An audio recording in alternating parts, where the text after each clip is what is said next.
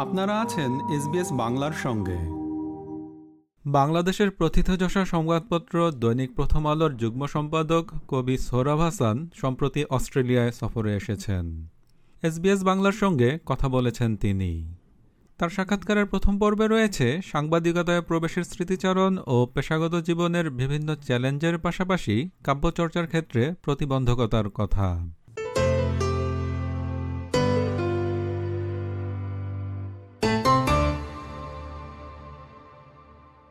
Sourav Hasan SBS বাংলায় আপনাকে স্বাগত। আপনাকে ধন্যবাদ। এসবিএসের সব দর্শককে আমার শুভেচ্ছা অভিনন্দন। শুরুতে আমি জানতে চাচ্ছি যে আপনি দীর্ঘদিন ধরে আপনি সাংবাদিকতার সঙ্গে জড়িত প্রিন্ট মিডিয়ায় আছেন। যতদূর জেনেছে আপনি একসময় দৈনিক সংবাদেও ছিলেন এখন প্রথম আলোতে। তো আমরা একদম শুরু থেকেই জানতে চাচ্ছি যে আপনি কীভাবে এই পেশায় এলেন এবং কীভাবে আজকের এই অবস্থানে? একটা কথা বলে না যে কচু গাছ কাটতে কাটতে ডাকাত হয়। আমার সাংবাদিকতা এরকম। লেখালেখি করতে করতে সাংবাদিকতায় আসা। আমি যখন পড়াশোনা করছি, অনার্সের ছাত্র ছিলাম, তখনই সাংবাদিকতাকে পেশা হিসাবে বেছে নিয়েছি এবং সাংবাদিকতা বিশেষ কোনো মায়া, মমতা বা বিশেষ আগ্রহ তার চেয়েও বড় ছিল আমি কবিতা লিখতাম বা এখনও লিখি। কিন্তু তখন কবি হওয়াই ছিল প্রধান বাসনা। কবি হয়ে তো বাঁচা যায় না তাই জন্য অন্য একটা কাজ করতে হয়। তা দেখলাম যে সাংবাদিকতা সেক্ষেত্রে একটা বিকল্প অর্থ উপার্জনের পথ হতে পারে। সে কারণেই সাংবাদিকতা আসা। তা আপনি বলছিলেন যে সংবাদে এবং বাংলাদেশে আমি খুব কম পত্রিকা আছে যে পত্রিকা আমি কাজ করিনি। আর সেটি যদি বলেন দৈনিক গণকণ্ঠ জনপদ বাংলার বাণী আজাদ সংবাদ ভোরের কাগজ যুগান্তর আর এখন আমি প্রথম আলোতে আছি। প্রথম কোনটা ছিল? প্রথম ছিল গণকণ্ঠ। তার আগেও একটি আমি বিশ্ববিদ্যালয়ে থাকতে অন্ধদের একটি পত্রিকা ছিল, যে পত্রিকাটির নাম ছিল দৃষ্টি। তো অন্ধদের, তাদের যে সংগঠন ছিল, জাতীয় অন্ধ কল্যাণ সংস্থা, তাদের মুখপাত্র। সেই করতে করতে সাংবাদিকতাই থেকে যাওয়া হলো। প্রথমে আমি কিন্তু বার্তা বিভাগে কাজ করতাম। বার্তা বিভাগে আপনি জানেন যে দেশি বিদেশি যত এবং বিশেষ করে বার্তা টেবিলে এই বিশ্বের বিভিন্ন বার্তা সংস্থা থেকে যেসব খবর আসে বা দেশীয় সূত্রে সেগুলোই সাজানো, গুছানো, সেগুলো তৈরি করা। পরবর্তীকালে মানে হলো যে, আমি কেন নিজে নিজে কেন বিশ্লেষণ করব না, নিজে কেন দেখব না যে পর্যবেক্ষণের দৃষ্টি। সাংবাদিকতা আমার কাছে মনে হচ্ছে যে, সত্য অনুসন্ধান। তা এই সত্য অনুসন্ধানের মধ্যে ভয় আছে, ঝুঁকি আছে, বিপদ আছে, আবার আনন্দও আছে। কারণ আমার কোনো লেখায় যদি একজন সাধারণ মানুষ উপকৃত হয়, তার কোনো সমস্যা তিরোহিত হয়, এবং একটা স্বপ্ন দেখানো যায়, তাহলে সেটি কিন্তু একটা বড় আনন্দের খবর। এই জন্যই সাংবাদিকতা তো যারা যারা মুখ এবং যারা, যাদের কণ্ঠ নেই, তাদের কণ্ঠ দেয়া, তাদের কথাটাই বলা। তা সুতরাং সাংবাদিকতা আমার কথা বলা নয়। আমার লেখনের মাধ্যমে, আমার চিন্তার মাধ্যমে সেই মুড়ো, ম্লান মুখগুলোর যদি ভাষাকে আমি সামনে পাঠকের সামনে দর্শকদের সামনে শ্রোতাদের সামনে তুলে ধরতে পারি। আর সেটাই আমি মনে করি যে আমার একটি মানে সার্থকতা। ঠিক কত বছর হলো সাংবাদিকতার সঙ্গে আছেন? সাংবাদিকতা প্রায় যদি বলুন যে তিন দশকের বেশি তো বটেই। সাড়ে তিন দশক চার দশকের কাছে পড়াশোনা কোন সাবজেক্টে ছিল? পড়াশোনা আমি বাংলা সাহিত্যে পড়াশোনা করেছি। হ্যাঁ বা পড়াশোনা করতে করতেই সাংবাদিকতা। পরবর্তীকালে দেখলাম সাহিত্যের সাথে সাংবাদিকতার কিন্তু মেলবন্ধনের চেয়ে বৈরিতা বেশি। অর্থাৎ সাংবাদিকতা হচ্ছে প্রতিদিনের তাৎক্ষণিক, তাৎক্ষণিকতা নিয়ে কাজ দুটো প্রশ্ন এখন আমার মাথায় ঘুরপাক খাচ্ছে।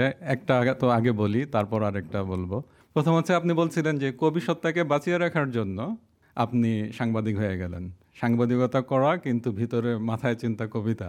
এই মুহূর্তে মনে পড়ছে সুনীলের কথা বা আরও অনেক কবি যাদের পেশা ছিল সাংবাদিকতা, কিন্তু তাদের নেশায় কবিতা।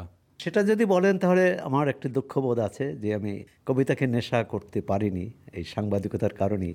শামসুর রহমান, আমাদের পূর্বজ কবিগুরু, তিনি একটি কথা বলছেন, সাংবাদিকতা হচ্ছে সাহিত্যের হান্তারক সাহিত্যের ঘাতক। তাই আমার এই কথাটি বারবার পীড়িত করে।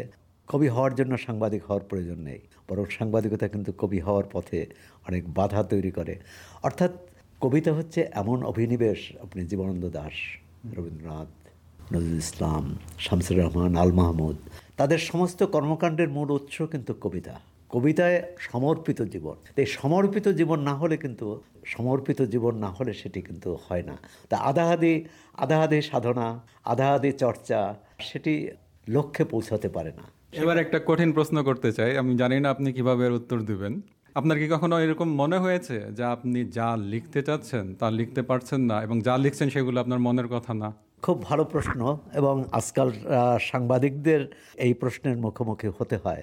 তবে আমি মনের বিরুদ্ধে লিখেছি এটা মনে পড়ে না। আমি একটা পত্রিকায় কাজ করতাম, এরশাদের আমলে। তখন এরশাদের সামরিক শাসন এবং তার বিরুদ্ধে গণতান্ত্রিক আন্দোলন। আমি এই পত্রিকার জীবিকার জন্যই কাজ করেছিলাম, একটি সাপ্তাহিক পত্রিকায়। তখন আমি বাংলা বাণীতে কাজ করতাম, কিন্তু বাংলা বাণীর বেতন অনিয়মিত এসব কারণে। তো এই পত্রিকা আমার একটা শর্ত ছিল। আমি পত্রিকার কর্তৃপক্ষকে শর্ত দিয়েছিলাম যে আমি পত্রিকাটা গুছিয়ে দেবো সব কিছু করব, কিন্তু আমি লিখব না। অর্থাৎ আমি এরশাদের পক্ষে লিখব না। এখন যেটা বলেন যে সেটি দুই ধরনের। এক হচ্ছে আমি কতটা লিখতে পারি, কতটা কতটা পারি না, এই দ্বিধাদ্বন্দ্ব তো আছে। সেটি শুধু আমার জন্যে না সামগ্রিক পরিস্থিতির প্রেক্ষাপটে কিন্তু এই ঘটনাগুলো ঘটে।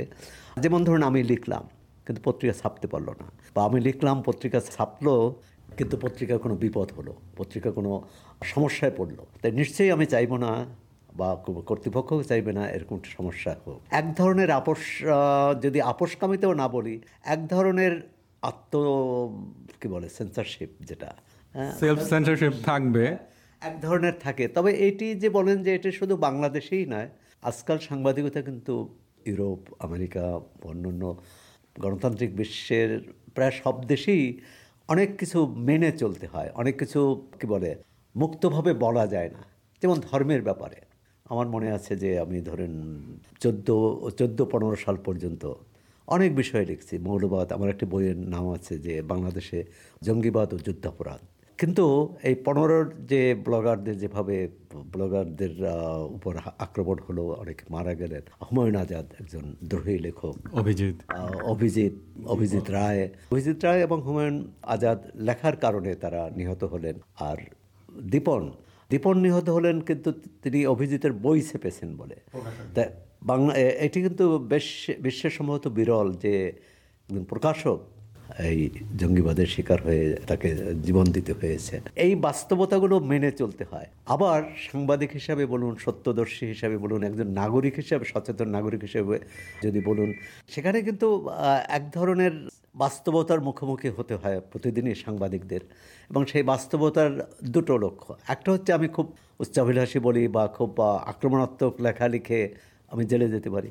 পত্রিকা আমার লেখার জন্য বন্ধ হয়ে যেতে পারে। কিন্তু সেটি গণতন্ত্রের পক্ষে যাবে না পত্রিকাটিকে টিকে রাখা আমার লেখাকে যে তখন লেখা, আমার লেখা বন্ধ হয়ে যাবে। আর সুতরাং এক ধরনের আপোষকামিতা যদি নাও বলি, এক ধরনের বিচার বোধ, কী বলে, বাস্তবতার নিরিখে নিজের ভূমিকা ঠিক করা। এটা এরকমও হতে পারে যে আপনার পত্রিকার যে পলিসি বা নীতিমালা, এটা তো থাকে। আপনি এর ভিতরে থেকে আপনি স্বাধীনতা নিচ্ছেন। কারণ এটা তো আপনার নিজস্ব প্রকাশনা না আপনি একটা চাকরি করছেন তাই না? পত্রিকায় কাজ করছি প্রথম আলো কিন্তু সেটাকে ঠিক আমি চাকরি করছি এরকম না। বা প্রথম আলো এরকম প্রথম আলোর যে মালিক যে কোম্পানি তারা কোনো রকম হস্তক্ষেপ করেন না। প্রথম আলোর যে সম্পাদক তিনি আমাদের সম্পাদক তা তিনি যে কোনো বিষয়ের সিদ্ধান্ত কিন্তু সবাইকে নিয়ে করেন নিয়ে নেন যে এটি নেওয়া যাবে এটি করা যাবে কি যাবে না। সুতরাং সেখানে কিন্তু একটা কি বলে যৌথ যৌথ নেতৃত্ব যৌথ আর সিদ্ধান্ত গ্রহণের একটা যৌথতার ব্যাপ- ব্যাপার আছে। মানে হ্যাঁ এখানে স্বাধীনতা আছে। যেমন অনেক অনেক ক্ষেত্রেই বলা হয় যে সংবাদপত্র মানে মালিকের স্বাধীনতা বা টেলিভিশন মানে মালিকের স্বাধীনতা। প্রথম আলোতে কিন্তু এটি নেই। কারণ প্রথম আলো তো মালিক কখনোই কোনো ব্যাপারে হস্তক্ষেপ করে না, কোনো ব্যাপারে কোনো প্রশ্নও করেন না।